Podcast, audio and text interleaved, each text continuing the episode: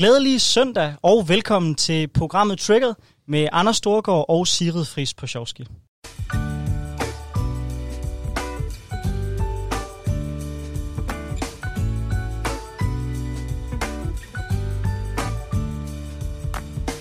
Og Trigger, det er jo programmet, hvor vi vender ugens store begivenheder. Det, der har vækket følelser hos os, måske gjort os vrede eller begejstrede. Vi gør det ikke alene. Vi har rigeligt på hjerte. Anders er forhenværende øh, landsformand for konservativ ungdom, og jeg er øh, forhenværende formand for radikal ungdom. Men det er ikke bare os, der skal stå her og klappe hinanden på skuldrene. Vi får nemlig besøg af nogle rigtig spændende gæster i dag. I første halvdel af programmet, så har vi Carsten Hynge med os, som er folketingsmedlem for SF, og Thomas Skriver, som er øh, landsformand for Dansk Metal Ungdom. Senere skal vi også have besøg af Isabella Arndt fra Kristendemokraterne og Ali Aminali. Jeg glæder mig i hvert fald sindssygt meget, og jeg glæder mig især til at høre, hvad du går og bliver triggeret over i den her uge, Anders. Nu skal du høre, Side. Det, der trigger mig, det er debatten om pensionsalderen, der i den her uge er gået amok. Her har regeringen fremlagt deres udspil til en tidligere tilbagetrækning. Nu skulle det være byggerimedarbejderen Arnes tur. Regeringen vil give mulighed for, at hvis man har været minimum 42 år på arbejdsmarkedet og ikke har en formue på 2 millioner, så vil man kunne gå 1-3 år tidligere på pension, hvis man selvfølgelig kommer fra brancher, der er regeringen udvalgt som særligt fysisk hårde. 22 mennesker, 22.000 mennesker forventer man vil gøre brug af ordningen, men da mange vil komme fra andre overførselsindkomster, så vil det betyde, at vi mister ca. 17.000 arbejdspladser i 2025. Prisen 3,1 milliarder, som tages fra en tilbagerulning af skattelettelser, og et samfundsbidrag, der tages fra bankerne. I dag der har vi allerede seniorpension, som er for nedslidte, folkepension, som er for alle, bare de bliver gamle nok, og førtidspension, som er for danskere, der ikke kan arbejde. Men for Dansk Folkeparti, SF, Radikalet og Enhedslisten er det ikke nok. De ønsker, at man decideret skal stoppe den stigende pensionsalder ved at sætte en prop i velfærdsforløbet. Det vil ifølge DR koste hele 59 milliarder det var fakta, men hvad er det så, der trigger mig? Det, der trigger mig, venner, det er, at nu er ballet åben. Årsagen til, at politikere hvert år kan dele gaver ud til højre og til venstre, skyldes én ting, og det er, at vi arbejder længere, mens vi lever længere. Holder vi op med det, så holder vores økonomi simpelthen op med at hænge sammen. Allerede nu, der er overbuddet begyndt. Faggrupper, der også mener, det er mest synd for dem, de råber om, at de også burde have haft ret til tidligere pension. Men jeg har et andet forslag. Hvad med vi i stedet for tog et fundamentalt opgør med den måde, vi laver pension på i det her land? Hvad med, at vi i stedet for at lade mor Mette bestemme, hvornår vi går på pension, så gjorde det mere attraktivt for danskerne at spare op selv. Vi har nogle af verdens rigeste pensionister i dag, og det er ikke på grund af folkepensionen eller tidligere pension, men ved en del af vores pension kan ligge i pensionskasser, som kan arbejde for os. Og jeg ved godt, der har været utrolig mange øh, tal i den her debat allerede. Men hvis vi skal huske på et tal, så husk på dette. I dag bruger vi 126 milliarder bare på vores folkepension, som går til både Arne og milliardæren. Det er det dobbelte alt vi bruger på alle folkeskoler og gymnasier til sammen. Var det ikke bedre, at vi brugte dem på folk, der rent faktisk har brug for dem, og så dem af os, der godt kan klare os selv, vi sparer op til vores egen pension. Så kan vi nemlig selv vælge, hvornår det er Arnes eller min tur. Og med de ord, så vil jeg byde velkommen til Carsten Hynge, der er folketingsmedlem for SF.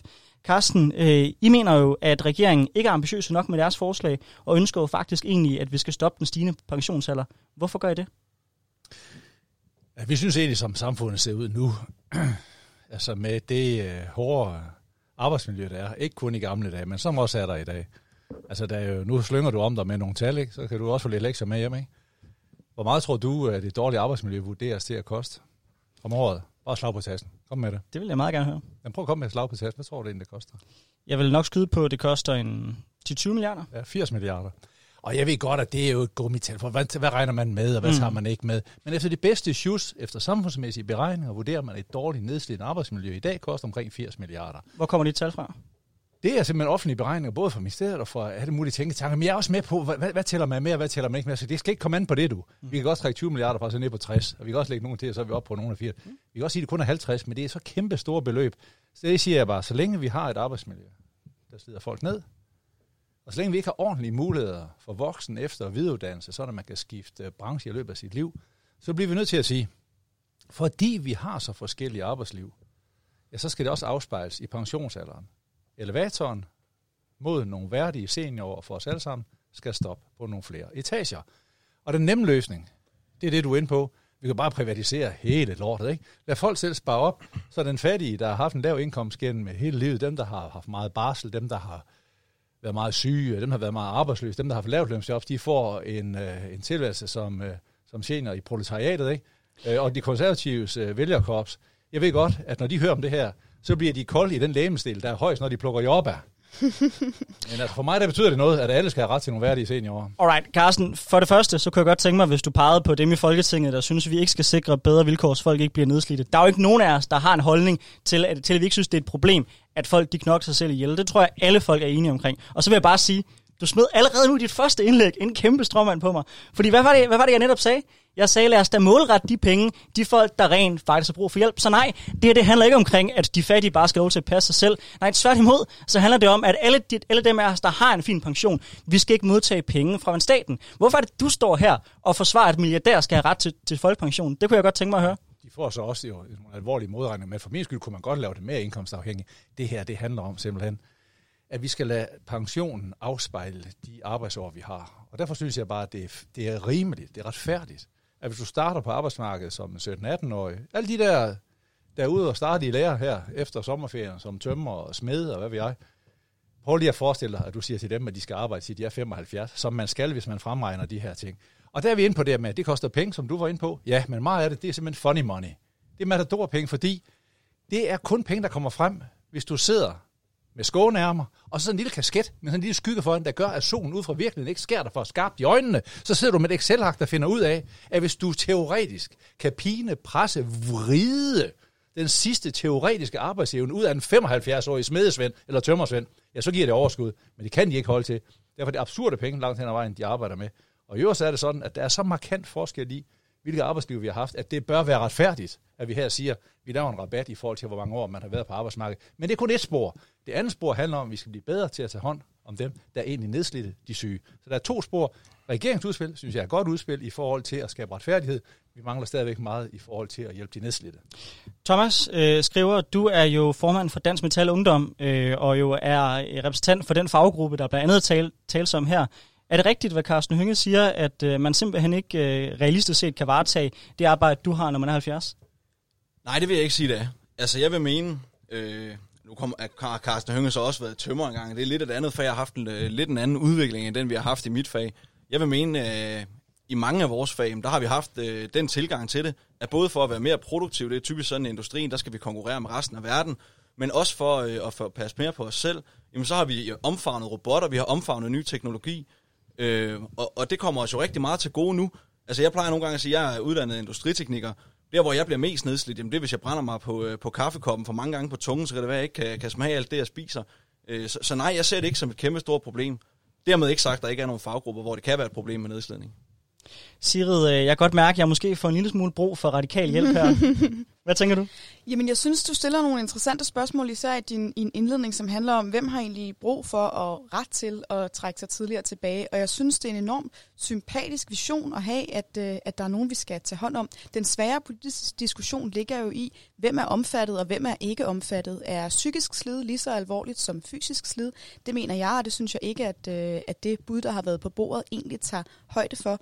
Og så stiller det jo også det spørgsmål, øh, når man taler om, hvor skal pengene komme fra? Er der nogen, der skal være her øh, længere? Er der øh, nogle faggrupper, som kommer til at blive stillet markant ringere øh, på bekostning af nogle andre? Øh, og der synes jeg virkelig, der ligger et, et fordelingsspørgsmål, som jeg tror bliver rigtig svært for alle partier at forholde sig til. Og jeg tror, man stikker sig selv blå i øjnene, hvis man tror, man kan gøre det her med et snuptag. Og det er nok også det, der bekymrer mig allermest i den måde, vi har, vi har set Socialdemokratiet ture frem med den her plan på, det er, at man har sat en masse forhåbninger op hos nogle borgere. Der var sådan en rundspørg før folketingsvalget, hvor jeg tror, det var omkring en kvart million danskere, der regnede med, at det ville være så nogen som dem, der blev omfattet af retten til tidligere pension. Og så er der altså langt fra de 22.000, som du, øh, som du nævner, man forventer vil, øh, vil, vil, vil benytte sig af det med det forslag, der er på bordet. Så jeg tror, der kommer til at stå en hel masse danskere og blive enormt skuffet.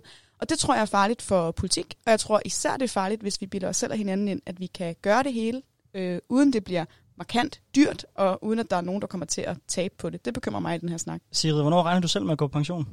Jamen, jeg er født i 1994, så øh, som det ser ud nu, så kan jeg gå på, på pension, når jeg er 73 et halvt år. Der er længe til.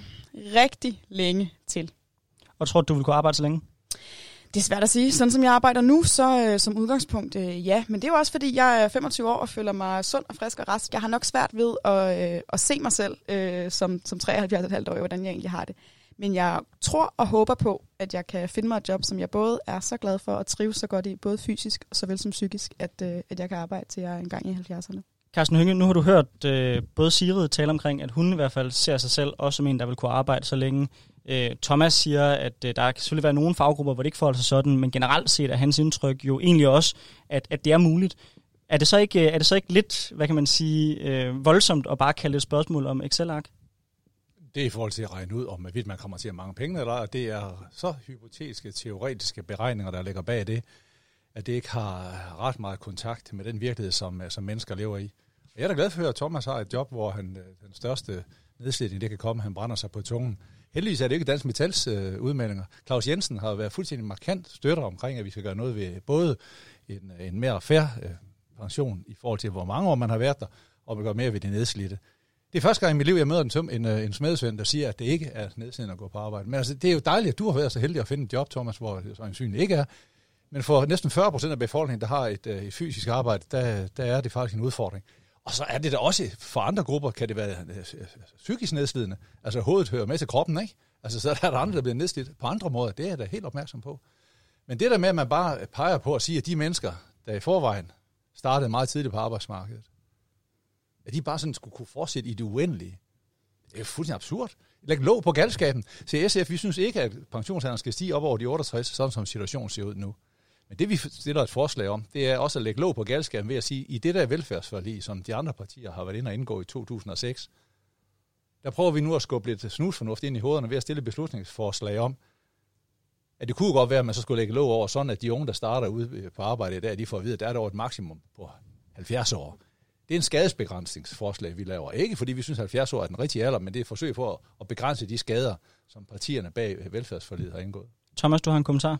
Jamen det har jeg, men det, det er fordi, jeg bliver, nu bliver jeg en lille smule, øh, en lille smule trigger. Det jeg blev spurgt om, det var, øh, hvor mine bekymringer de lå henne. Øh, og derfor så kommenterer jeg også ud fra det. Altså i mit fag i dag, der har vi automatiseret så meget, vi har udviklet så meget, så det er ikke så nedslidende, som det har været. Det jeg synes, og jeg har også været ude at sige, øh, Carsten, at det her forslag, det er rigtig godt. Det jeg synes er rigtig godt ved det her forslag, det er, at vi tager os af de øh, medarbejdere, som har været på arbejdsmarkedet i rigtig mange år.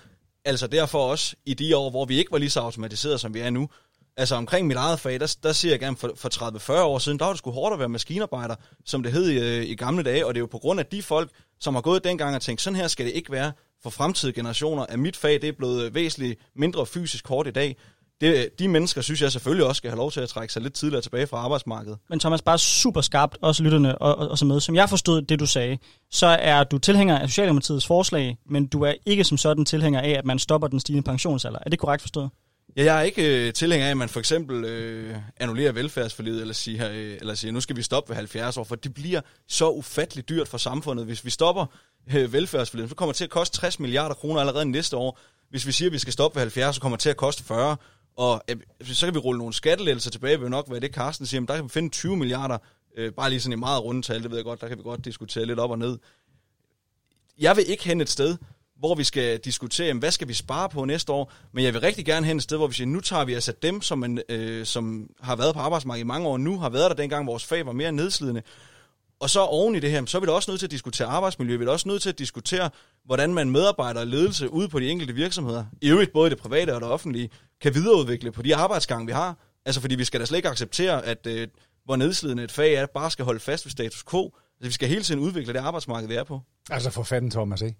Altså, du er faldet for den borgerlige propaganda. Det er, det er sgu trist at opleve, du. For Nej, ved det du det Jamen selv, selv de radikale venstre, ikke? Altså, Folketingets mest klasse rene parti, og de mennesker med de længste uddannelser og de højeste lønninger, selv de siger, at vi bør nok se på en grænse på måske 70 år. Ja, Lars Lykke siger også, ah, det kunne godt være, for når vi kommer frem til, at vi skal være på 70 år på arbejdsmarkedet, så er vi fremme i en situation, hvor alt tyder på, at dansk økonomi faktisk har en holdbarhed, vi ikke behøver at lade den stige mere. Så derfor i dag, for at være med til at få flere mennesker til at tage en af de fantastiske uddannelser i smedefag, som du har, eller tømmerfag, som jeg har, er for at fortælle de 17-18-årige, der starter i dag i lærer, I skal ikke arbejde til I er 75, men der er faktisk en grænse for galskaben. Altså selv borgerlige kan godt se, at der jo der må være en grænse for, hvor højt op vi kan skrue det. Og langt hen ad vejen, så er det funny money, du arbejder med. For en tømmersælger og en smedsvend kan ikke pines de sidste arbejds, hvad hedder det, kraft ud af som 75 år. Og jo, skulle folk ikke også lov til at have et ordentligt liv? Også når de er gamle. Men det har de jo- men det Carsten, men. Carsten, Carsten der, er, der er så mange ting i det her. Altså for det første er det jo ikke funny money. Det siger sig selv, at, at hvis du har længere tid, hvor du ikke er på arbejdsmarkedet, og hvor du er på en overførselsindkomst, så bliver det dyrt for staten. Altså det, det hænger jo åbenlyst sammen, fordi vi mangler nogle hænder, og når vi lever længere, når, når, jeg, kommer, når jeg kommer til at leve til at blive 100, hvis jeg, hvis jeg stopper på, på pension, når jeg er 70, så har jeg 30 år. 30 år, det er ret lang tid, hvor der er andre mennesker, der skal for, forsørge mig. Og så vil jeg, så vil jeg bare Jeg har sige... forslag til dig. Vil du med på det? Så Ja, siger vi, okay. Skyd. vi lægger et låg over galskaben nu for at skabe tryghed og sikkerhed, også for alle de unge mennesker, vi gerne vil ind og tage faglige uddannelser. Så lægger vi et låg på 70 år. Når vi så kommer frem og ser, jamen er det virkelig sådan? Er det virkelig sådan, at folk simpelthen bare kan arbejde frisk og fyre i som 70-årige? Så kan vi overveje situationen på det tidspunkt. Det kan jeg sgu ikke planlægge mit liv efter. Jamen, det er jo lidt det, som Lars Løkke lægger frem. Lad os nu se, om det overhovedet er sådan. Selv Michael Svare som økonom har jo sagt, det er jo teori det her. Vi kan jo ikke vide, hvor lang tid folk kan holde til at arbejde. Vi kan jo ikke vide, hvordan det kommer til at gå. Så i stedet for at skabe den her utryghed, og det er en utryghed og en, en, en usikkerhed, som er i 10.000 vis af almindelige lønarbejdere hjem, hvor man er bange for fremtiden, hvor man er bange for, at man kan klare den sidste tid, inden man kommer på pension, hvor man er nervøs for, at man kommer i klemme i døren på vej ud fra arbejdsmarkedet. Det her, det er en frygt, der er hver eneste dag ud i 10.000 vis af lønarbejdere hvor det er det, man diskuterer når middag Kar- på. så Carsten- siger du, de skal bare arbejde videre, de er 75. Ej, men- nej, men det er kunne du- godnat jo. Kunne du så ikke fokusere på at hjælpe de mennesker, frem for at begynde at gøre noget ved generelt pen- pensionsalderen? Fordi jeg bliver nødt til at sige som ung menneske, jeg er altså ikke bange for at arbejde til at blive 70. Det er jeg ikke, tværtimod. Og jeg kan også se, bare på nogle af de oplevelser, jeg selv har fra mit eget liv, og for de folk, som jeg kender, at mange mennesker, når de går på pension, så mister de faktisk noget, der er rigtig vigtigt for deres liv, nemlig følelsen af at være en del af arbejdsmarkedet. Så jeg vil da langt hellere have, at jeg kan gå ned i, no- i, nogle timer, arbejde måske færre timer, når jeg er over 70, men fortsætte med at være en del af arbejdsmarkedet. Som tror jeg, altså langt de fleste unge mennesker har. Og jeg Men der forstår... er ikke noget forbud mod at arbejde videre. Er der nogen her ombord, der har foreslået nej, forbud? men det, nej, men vel? det siger sig selv, Nej, at når du laver et system, hvor du på den her måde økonomisk skaber incitament for at presse folk Økonomisk incitament, du får 30.500 i forhold til, at du får et løn. Hvad tror du, du kommer til at tjene fremover? Især dig for det radikale, du kommer sikkert til at tjene 50.000 om måneden, ikke? Så er der et forskel med 50.000 og 13.500, der er motivation nok for at kan arbejde. Men Thomas, du har en 13,5? hvis, hvis du kan stå og sige det, så må du bare pege på over for mig. Hvor skal vi få 60 milliarder fra til næste år? Altså, jeg, jeg har været på mine grædende knæ bare for at få 1, 2 eller 3 milliarder til erhvervsskolerne. Det kan vi ikke få. Men du kan finde 60 milliarder kroner til næste år.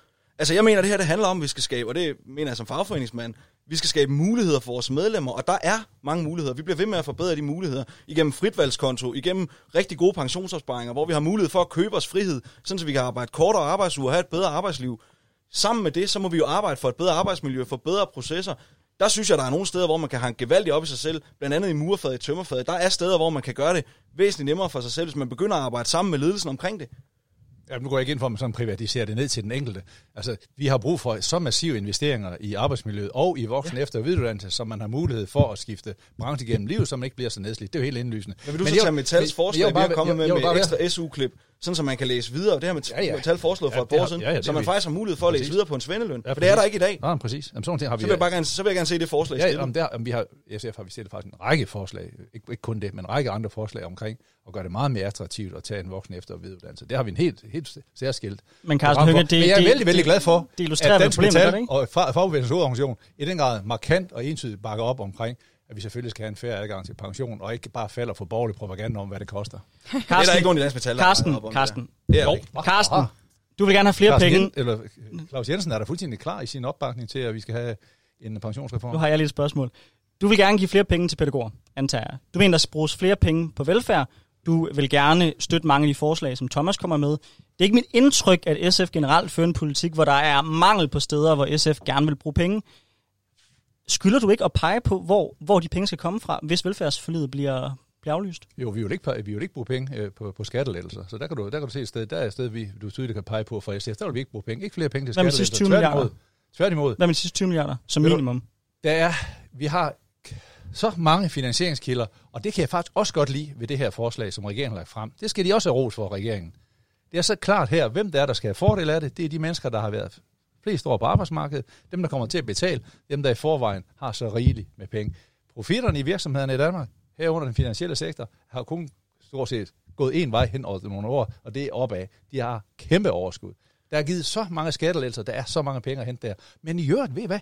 Det her det handler simpelthen om, at man kan jo ikke bare basere en samfundsudregning i økonomien fremover på, at man tror, at en 75-årig bare kan arbejde. Det er nu kun nogle penge, der bonger ud på Excel-ark. Og der vil jeg igen understrege, nu er der altså ikke noget, der er opfundet i SF.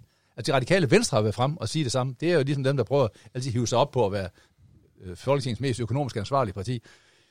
Det synes jeg nu ikke er rigtigt, men det gør de så. Og de, selv, de siger, at det, det, det, det, vi må sætte en grænse ind. Altså, øh, Lars Lykke sagde, lad os nu se, når vi kommer frem til 2040, så ser det ud som om, at økonomien er holdbar, hvis vi stopper ved, ved 70 år. Så det, det, det, er simpelthen en gang, øh, det er simpelthen en gang snak, at det skulle være det her Jeg underskud. kunne enormt godt tænke mig at dykke ned i hos jer begge to, både Carsten og Thomas, for nu har vi talt en hel masse om tal, om Excel-ark, og, og måske der også kan være nogen, der undervejs har tænkt, hold da op, det bliver teknisk det her. Hvad er det sådan helt principielle og det helt sådan kernepolitiske for jer, der er på spil, når øh, I, Carsten, øh, stiller det her beslutningsforslag, som hele Folketinget skal tage stilling til? I får alle til at smide øh, kortene på bordet, når de skal stemme ja eller nej til det her med at, at lægge et loft på de 68 år som pensionsalder. Hvad er det, der sådan, ligesom, hvad er det for en politisk ild, der brænder i dig, når, når det her forslag er vigtigt? Og omvendt til dig, Thomas, hvad er det, der gør, at det strider imod øh, øh, den virkelighed, som, som du oplever? Carsten Jeg tror først. på, at øh, altså med det her forslag, der får vi øh, slået hul i muren. I overvis, der har vi øh, været optaget af diskussioner om, hvor vi kan spare og hvor vi kan skære ned. Med det her forslag, der er der lagt en, et nyt spor, hvor vi kan slå hul i den mur, sådan at vi står overfor, hvis vi griber det her rigtigt an, så står vi overfor det største socialpolitiske og beskæftigelsesmæssige fremskridt i mange, mange år.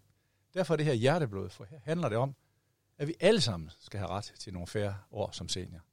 Det handler om, at vi siger, at vi har levet forskelligt gennem, livene, gennem livet, men nu tager vi altså hensyn til dem, der har leveret i rigtig mange år. Det her det handler om social retfærdighed, og det handler om, at vi nu simpelthen får lavet et kæmpe fremskridt sammen med regeringen, er jeg sikker på. Nu skal vi i gang med forhandlingerne, og vi er jo indkaldt til på mandag, eller i morgen, ikke? Så øh, lad os se, hvad det ender med. Men jeg synes, at de ting, der er lagt frem her, det, det peger en helt ny, en helt ny retning, ja, øh, altså med social retfærdighed, som vi ikke har set i rigtig, rigtig lang tid. Tak. Og hvad er det for en retning for retfærdighed, som du ser, Thomas? Jamen, delvis ser jeg jo det samme som, øh, som Carsten, for jeg vil jo selvfølgelig også gerne have, at vi kan få nogle gode år på pension. Det er også derfor, jeg bakker op om det her med, at man skal øh, kunne gå en lille smule før, hvis man har været længe på arbejdsmarkedet.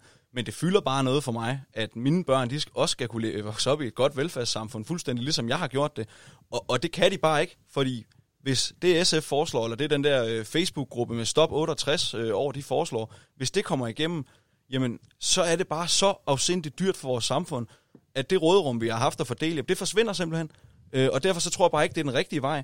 Det diskuterede vi i øvrigt, øh, det er jeg nødt til at svare på, det kan Carsten sagde lige før, i Dansk Metals hovedbestyrelse den anden dag, hvor vi blev fuldstændig enige om, der var ingen tvivl. Vi bakker op om det, at man skal arbejde længere efterhånden, som vi lever længere. Altså det princip, der er i velfærdsforledet, øh, det bakker vi 100% op om. Øh, så, så, så ja, det er, hvor- at vi skal have råd til vores velfærdssamfund i fremtiden. Jeg siger jo ikke, at man ikke på et tidspunkt skal justere øh, øh pensionsalder. Det har jeg jo aldrig sagt.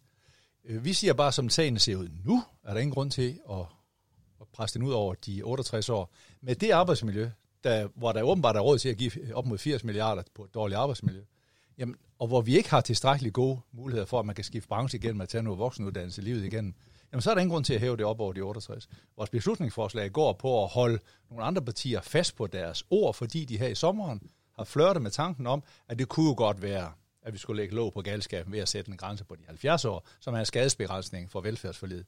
Men jeg, jeg, nu, skal, nu skal jeg derhjemme og nærstudere den beslutning for, for, for, for Dansk Metals hovedbestyrelse. Hvis man virkelig har besluttet, at man støtter den mest benhårde indfasning, man overhovedet kan forestille sig, hvor man veksler hver eneste ekstra leveår til et arbejdsår, hvor selv Michael Svare siger, at det er måske nok en lidt hård indfasning, hvor man i Sverige har en blidere indfasning. Jeg skal simpelthen være helt sikker på, at smedesvinden her i landet virkelig mener, at benhårdt år for år, et til en, at det, det er vel nok det mest ekstreme synspunkt, man nærmest skal have. Øh, Men det kan da godt være, I har ment det, men det synes jeg da. det er Carsten, da- Carsten du sagde Jeg tidligere, kan nok vide, om det virkelig Du sagde, du sagde tidligere, at Claus Jensen havde været imod. Det hører du så, at, at det så ikke er tilfældet. Øh, nu hører du så også tre Han unge... støtter i hvert fald tre, den her reform. Han støtter det her Ja, forslag, det gør han, det gør han, men han støtter ikke jeres forslag Åh, om at stoppe den stigende pensionsalder. Ja. Og, det, og det lagde du ud med at sige. Nu hører du så også tre unge mennesker, der siger, vi er egentlig ikke særlig bange for at kunne arbejde så længe. Gør det ikke nogen form for indtryk for dig, at nogle af de folk, der kommer til at stå i situationen, som Dansk Metals medlemmer og os unge, at vi ikke er bange? Det er da dejligt. I skal da ikke være bange. I skal da ikke gå ind i, li- i livet og være bange. Det, det skal jeg da ikke. Men jeg tror da måske, I kan finde en forklaring på, hvorfor det kan være sværere at rekruttere unge til erhvervsuddannelserne. For nu skal jeg lige høre igen. øh, Faktisk så tror Hvad, hvad, jeg, hvad var det for et fag, du var lærer i? Jeg er ikke lærer. Nej, jeg vil lige spørge dig, hvad fag var du at lære i? Nej, heller ikke vel. Men Så det, altså, er, men industriteknik. det er Ja. han så. Ja, det er rigtigt. Øh, Men og, det er og, og, øvrigt, og øvrigt, og øvrigt. blandt rigtig, hør, ude blandt rigtig meget. Jeg kommer meget ud på tekniske skoler, ja. og det interessante er jo Min her. far er uddannet kleinsmed, så er sådan, måske man lige skulle Ja. Nej, passe på, når man skyder, på- skyder Nej, på. nej, for det, det, er, for jeg, siger, jeg vil påstå, at det simpelthen ikke er rigtigt, når du siger, at de ikke er nervøse. Jeg kommer rigtig meget ud på erhvervsskolerne til rigtig mange debatmøder, og det er derude, jeg så tit hører unge mennesker tage det her op. Man kan, man, kan, man kan undre sig lidt over det, måske, at man i en alder af 18-19 år alligevel har behov for at diskutere pensionsalder, men det gør man meget ofte. Men overrasker det der, når, når I og Socialdemokratiet gentagende gange har talt omkring, hvor nedslidte og hvor forfærdeligt det er at være Det- faglært? Det er fordi, de simpelthen har været ude på arbejdspladserne, de unge, jeg taler med her. De kommer direkte ud fra arbejdspladserne, og så kommer de ind på teknisk skole, og derfor er det en ting, der bekymrer dem. Noget det det, man også taler om, når jeg er ude på kan erhvervsskolen, så er det en ting, de tager op. Noget af det, man også taler om, karakteriserer den her unge generation, er en, en langt større grad af psykisk pres. Det giver sig udslag i stress, angst og depressioner. Øhm, noget af det, der har været kritiseret omkring det forslag, der ligger på bordet, det er, at det ikke øh, tager højde for psykisk slid på samme måde som fysisk slid. Har I noget, I gerne vil sige til, hvis der sidder nogen derude og føler, at deres arbejde er enormt hårdt, ikke nødvendigvis på deres krop, men på deres øh, sjæl? Og det bliver også den sidste bemærkning fra af den her debat. Jeg vil bare sige, at det er noget, der har betydet rigtig meget for SF i mange år med psykisk arbejdsmiljø. Og øh, SF er med i- den kreds af partier, der, der står bag arbejdsmiljøloven. Og en af de forbedringer, der kommer nu, det bliver, at vi for første gang i Danmark faktisk får en bekendtgørelse, der præcis handler om psykisk arbejdsmiljø. Det er ekstremt vigtigt, det du peger på. Altså, nedslidning er jo ikke kun øh, en træt ryg eller en ødelagt ryg, det kan være knækket sind. Ikke? Og der, der mangler vi meget, men der har vi præcis sat os nogle, nogle mål nu sammen med en kreds af forligspartier om at gøre noget ved det, og det er da i den grad på høje tid. Men hvis de troede, at der kom resultater til dem i samme omgang som til Arne, så må de altså øh, krydse fingre og, og vente lidt længere, nogle af de her Nej, mennesker. altså, det, det er egentlig ikke vel, fordi øh, nedslidning klarer sig i et andet spor, end vi skal kalde det Arnesporet. Arnesporet handler om retfærdighed, at der skal være sammenhæng mellem, hvornår du går ind på arbejdsmarkedet, og hvornår du går ud. Det andet spor, vi taler om her, det er nedslidning. Og der handler det om førtidspension, seniorpension, flexjob, øh, karriereskift, jobskift gennem livet og den slags ting. Øh, Og der mangler vi meget. Der mangler vi meget. Thomas, har du noget, du vil sige til dem, der måske føler, at deres arbejde er psykisk opslidende? Øh, nej, ikke rigtigt, men jeg vil da ønske øh, Carsten Hønge rigtig meget held og lykke med de forhandlinger, for det er selvfølgelig også noget, det jeg har fået øje på, der godt kunne være noget mere af. Øh, så, så det er jeg sådan set fuldstændig enig i. Og det bliver det sidste ord for den her debat. Tusind tak, fordi I gad at være med i dag, og øh, tak, jeg tror i særdeleshed til dig, Carsten, for virkelig at få min puls, puls op. Så det var, det, var også, det, var også, det var også fedt, at vi kunne få en så livlig debat. Øh, vi er tilbage efter en kort sang.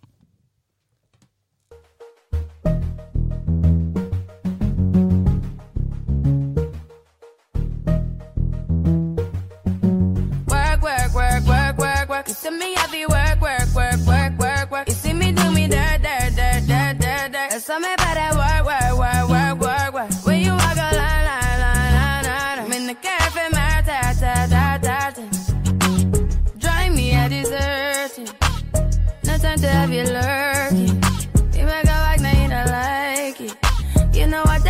nicest. Nobody touched me in the righteous. Nobody text me in a crisis. I believed all of your dreams are duration. You took my heart, all my keys, and my bitch. Så er vi i gang igen, øh, og tak for en fantastisk debat, vi havde lige før med Carsten Hønge og Thomas Skriver. Det gik helt op i det røde felt. Ja, hvis nogen tror, at pension ikke kan få unge mennesker til at komme helt i stødet, så tager de i hvert fald fejl. Det må man virkelig sige. Så nu glæder jeg mig til at høre efter det her. Hvad trigger så dig?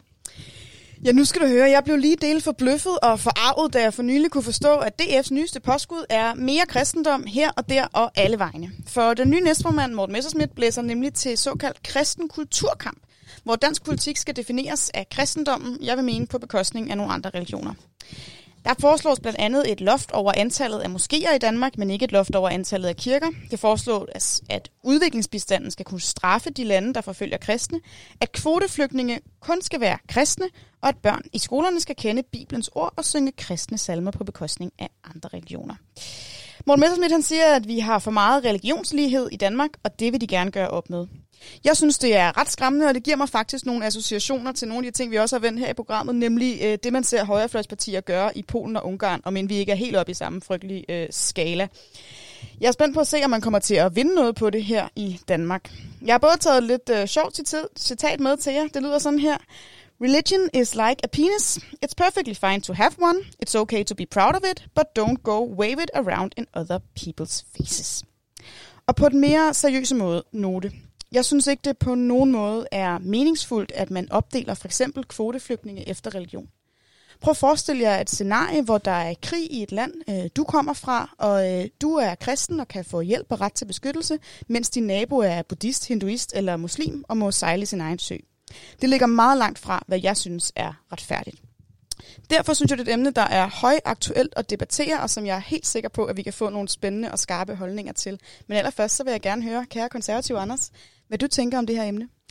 Sigrid, for at være, for at være helt ærlig, så er jeg rasende uenig med dig. Altså, jeg, jeg kan ikke se noget problem i, men man siger, okay, kristendom har en særstilling i vores samfund, for det har den jo, fordi den har formet vores kultur. Der, hvor jeg ligesom, synes jeg, trækker stregen, det er, når man begynder at vil tage sin, sin, sin religion og så være missionerende.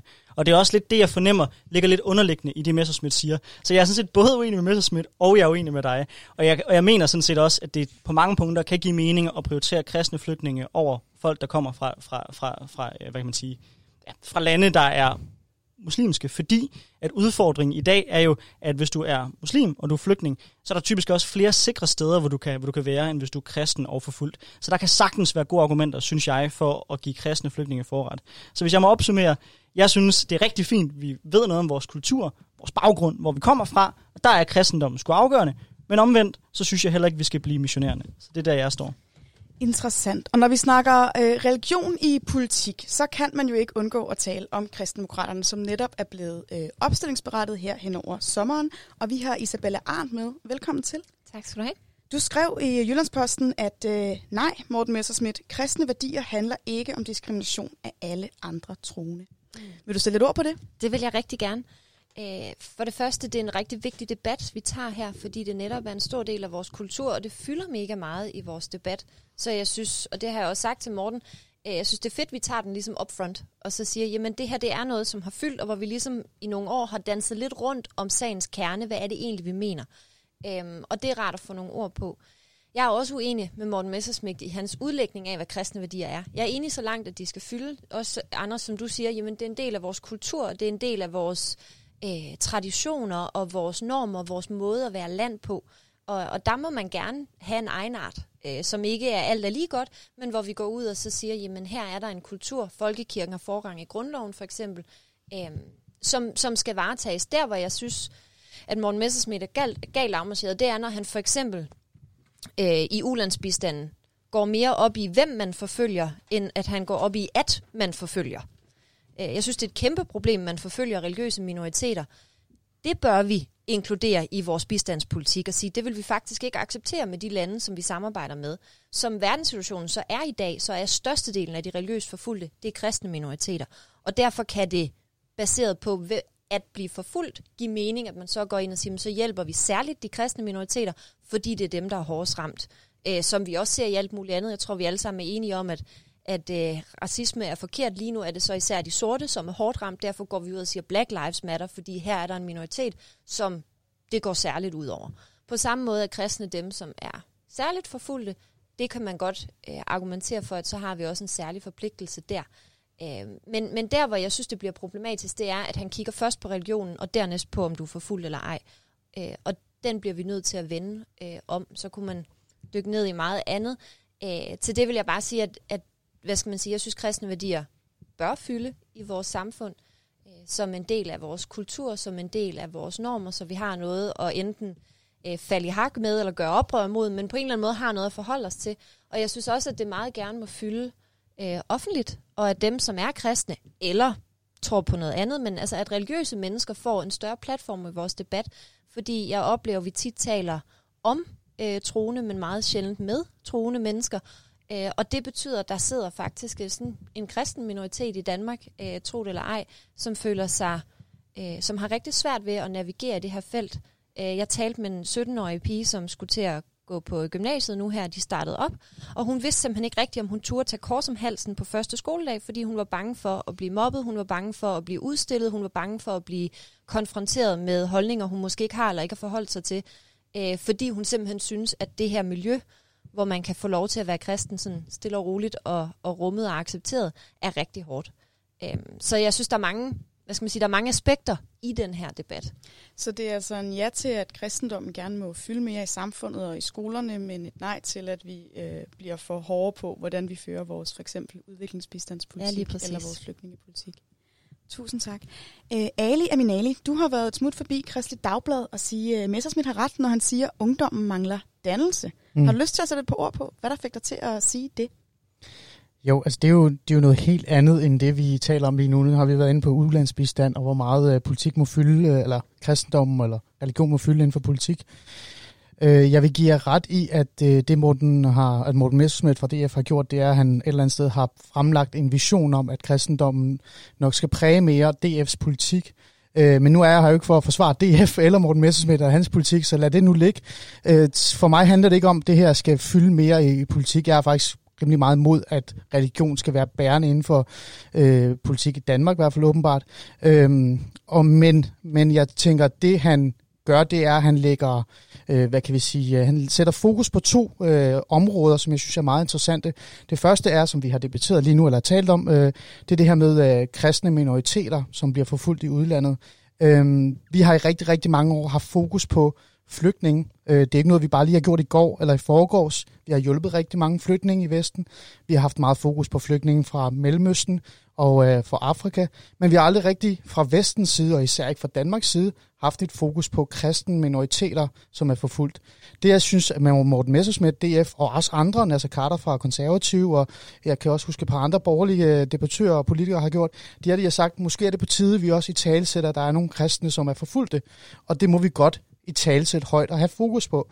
Og så er der også den her del om, at vi faktisk bare har allerede taget rigtig mange øh, flø, altså forfulgte og flygtninge og ikke andet, eller, eller migranter fra, øh, fra hvad hedder det, mellemøstlige lande, så vi har rigtig mange med andre religioner. Så derfor så er der ikke noget galt i at kigge på, er der noget andet, vi kan måske sørge for at hjælpe og støtte omkring, som måske også er bedre til at integrere sig i det danske samfund. Så det er en helt anden debat, og jeg mener ikke, at det er som om, at man har været ude og sige, at nu må vi kun til kristne ind. Jeg mener, eller jeg føler det, eller forstår det sådan som, at nu må man gerne have lidt mere fokus på det. Det er i hvert fald det første punkt. Det andet punkt vil jeg, vil jeg sige, at Morten sætter øh, vægt på, som jeg så er enig i, i Kristelig Dagblad, som har interviewet mig i sådan en debatinterview omkring, hvad jeg mener omkring selve dannelsen. Og der mener jeg, Sigrid, og nu kigger jeg især på dig, mm. med den der triggered tone, du havde lige før, Ja. at øh, der kunne det godt være, at du måske manglede en lille smule mere kristendomundervisning i din, øh, under, øh, i din folkeskole. Og det siger jeg ikke for at være provokerende, men det siger jeg, fordi at jeg har sådan den her forståelse, den her tanke, eller den her øh, analyse og idé om, at, at den ungdom, vi har på nuværende tidspunkt, hvis vi kigger 5, 6, 7 år tilbage, måske 10 år tilbage, den ungdom er præget mere af den her form for rodløshed, der er, øh, når vi kommer til identitet, identitetspolitikken, som nu virkelig har præget dansk politik. Og, og jeg mener, eller jeg kan se, at unge øh, er rodløse. De, øh, de har ikke en, en forståelse af, hvad fællesskabet er. Altså det danske fællesskab. Hvilken identitet øh, Danmark har, øh, hvad det kommer fra, øh, hvad oprindelsen er. Hvorfor er det egentlig, at, øh, som jeg har skrevet, hvorfor er det, kirken må bimle og bamle, mens du ikke må have burker på? Den indsigt og den forståelse har man ikke. Øh, det siger jeg ikke, du ikke har. Måske har du ikke, det ved jeg ikke. Det er bare for sjovt sagt. Men, men jeg prøver bare at påpege, at hvis man som ung mangler den her viden omkring ens historie, ens øh, hvad hedder det, dannelsesgrundlag, altså hvad hedder det, landets dannelsesgrundlag. Hvorfor er det, at kristendom har fyldt så meget? Hvorfor er det, at kristendom fylder ikke mere nu? Hvorfor er det, at vi er blevet et demokratisk land? Hvorfor er det okay at være kritisk over for religion? Religionskritik. Hvorfor er det, det er så vigtigt? Hvorfor er det, at uh, Isabel Arendt kan stå ved siden af mig og have et kristeligt parti, mens vi har andre partier, som ikke vil have noget som helst med hende at gøre. Nu tænker jeg på enhedslisten.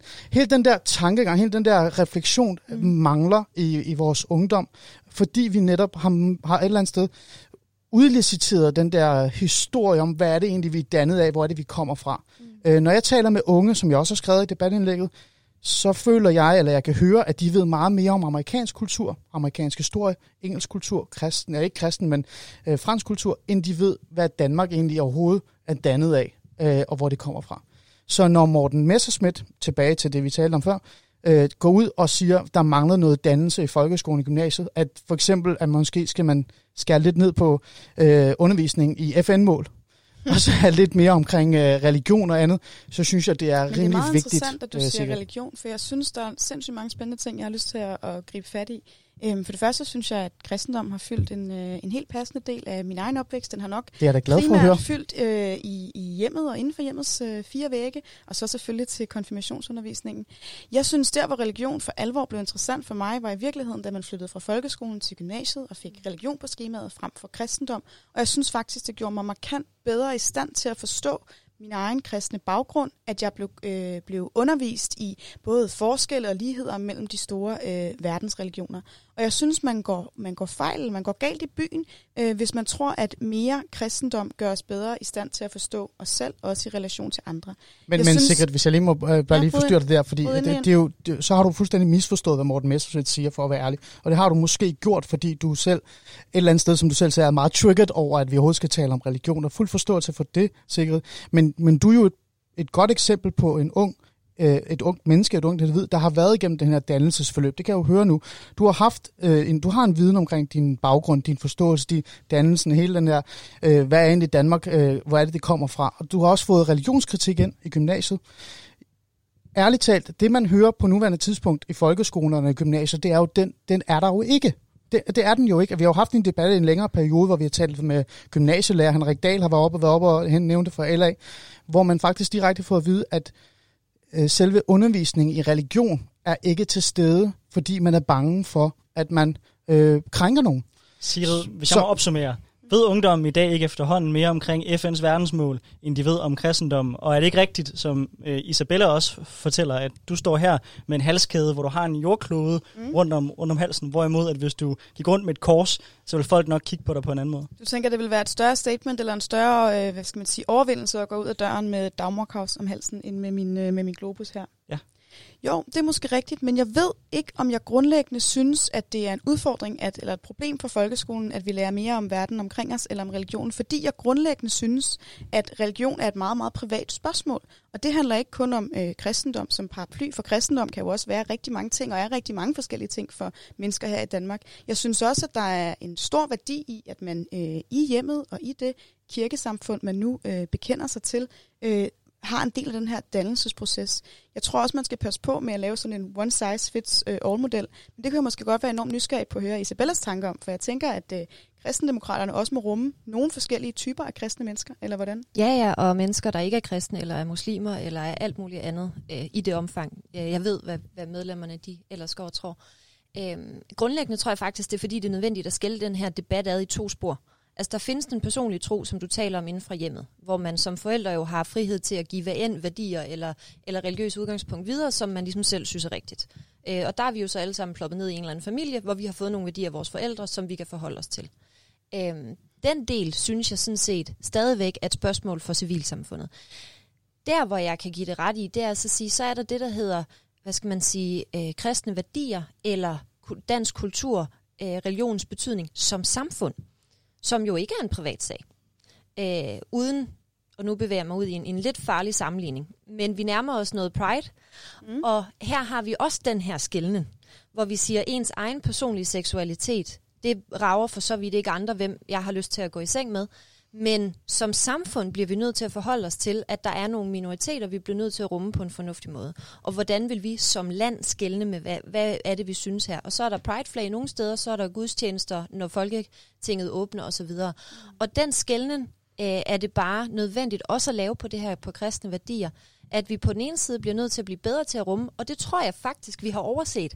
Øh, fordi kristendommen sådan i bred kulturkristen forstand øh, fylder en del i vores samfund, så tror jeg simpelthen, vi har glemt, at der er en kristen minoritet, for hvem kristendommen betyder mere end bare lige kultur.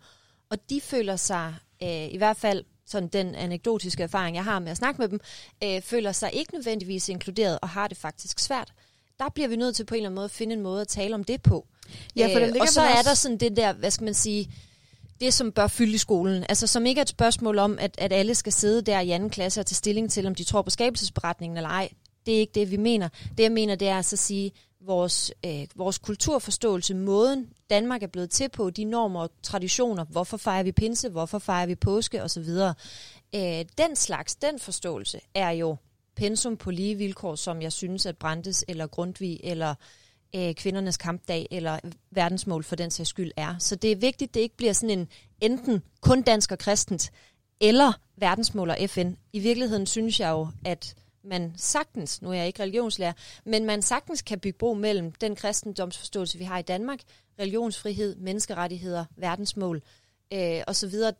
De to ting er i mit hoved i hvert fald ret tæt beslægtet. Men Isabella, når du kalder dig kristendemokrat, så ligger der vel implicit et statement omkring, at du synes, at kristendom som religion bør spille en større rolle i Danmark, tænker jeg. Ja, men ikke... Øh, man skal sige? Nej, altså det er fordi, der opstår i debatten tit sådan et, et ikke eksisterende mellemrum mellem kristen, mellemrum, demokrat. Det mellemrum findes ikke. Altså kristendemokratisme er en ideologi på lige vilkår med liberalisme og socialisme osv. Vi har bare pillet den ud af vores folkeskolepensum. Nu snakker vi ikke samfundsfagsundervisningen i dag, men der kunne jeg da godt ønske, at man bredte sig lidt ud over rød-blå.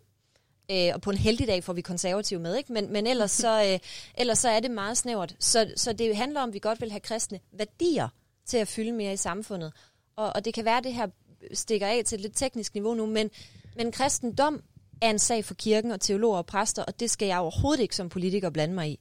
Kristne værdier til gengæld, altså øh, ligeværd for eksempel, frihed, øh, individet osv., det synes jeg skal gennemsyre ikke kun religionsundervisningen, men også klimapolitikken, flygtningepolitikken osv.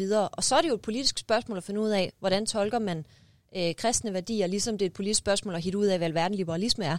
Det er der også mere end et øh, bud på. Det er der også i forhold til kristne værdier, og det tror jeg, der skal blive ved med at være. Men med den øh, værdisnak og den skældning, du sætter op, så lyder det jo næsten som noget af det, øh, du også købt ind på, Ali, i forhold til hvilken øh, dannelsesrolle ja, kristendom ja, spiller. Absolut. Så hvis jeg må tillade mig at sætte dig lidt on the spot nu her den anden ja. vej rundt, hvad er det, der afholder dig fra at melde dig ind i øh, kristendemokraterne?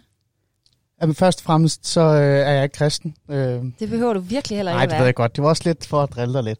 Men, øh, men, altså, grund til, at jeg ikke melder mig ind i kristendemokraterne, lad os øh, se som et hurtigt øh, svar på det, det vil jo være, at, at øh, jeg faktisk ærligt talt ikke nogen gange forstår, hvorfor at, øh, at I så har så meget imod øh, hele den her idé eller tankegang omkring, at vi i Danmark og demokratiet, altså det danske demokrati på nuværende tidspunkt, er lidt presset af andre religioner udefra, som øh, er her og øh, fylder meget, og har det formål at faktisk fylde mere i den offentlige debat, fylde mere i dagligdagen, fylde mere i det offentlige rum, og også faktisk bevæge sig ud af privatsfæren og være en del af noget helt andet, end vi er vant til.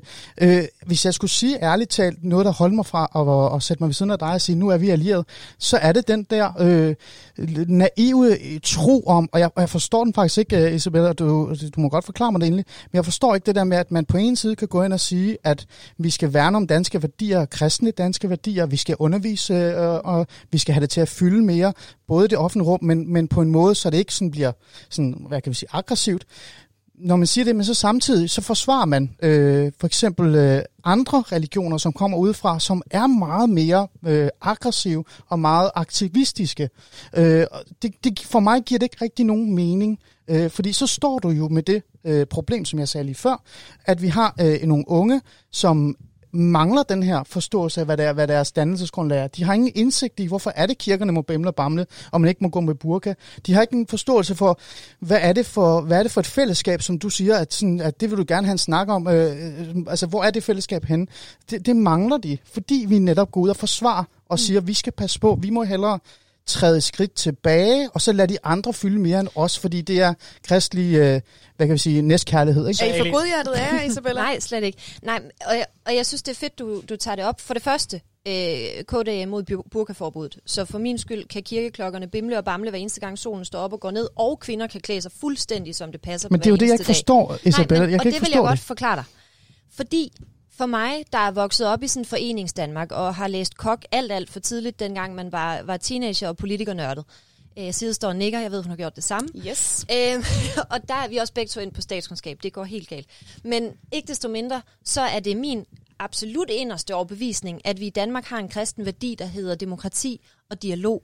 Det vil sige, at jeg vil så meget hellere, hvis der er muslimske aktører, som er for burka, eller som vil have øh, kontrol af kvinder, eller som ikke mener, at mænd og kvinder er lige. Jeg vil da helt vildt meget hellere, at den her patriark går ud i Jyllandspostens debatspalter, og så siger, prøv at her, mænd er overlegne for kvinder, sådan mener jeg et eller andet argument, som jeg ikke kan forstå, men fair nok, end at han sætter sig derhjemme på sofaen og tvinger sin kone og sine døtre til ikke at tage med til gymnasiefesterne, eller til alt muligt. Altså, jeg vil meget hellere at de tanker, der findes i Danmark, fordi tankerne findes, kvindeundertrykkende idéer findes, sexisme findes, alle mulige ismer findes, Jeg vil så meget hellere, at vi tager det ud i det åbne debat, og så debatterer det på god demokratisk vis. Lad det bedste argument vinde, Ja. og den dygtigste debattør, frem for at vi går ud og så siger, det der må du godt mene, det her må du ikke mene, her er det politisk korrekte svar, og alle andre skal lige flytte sig fra debatten.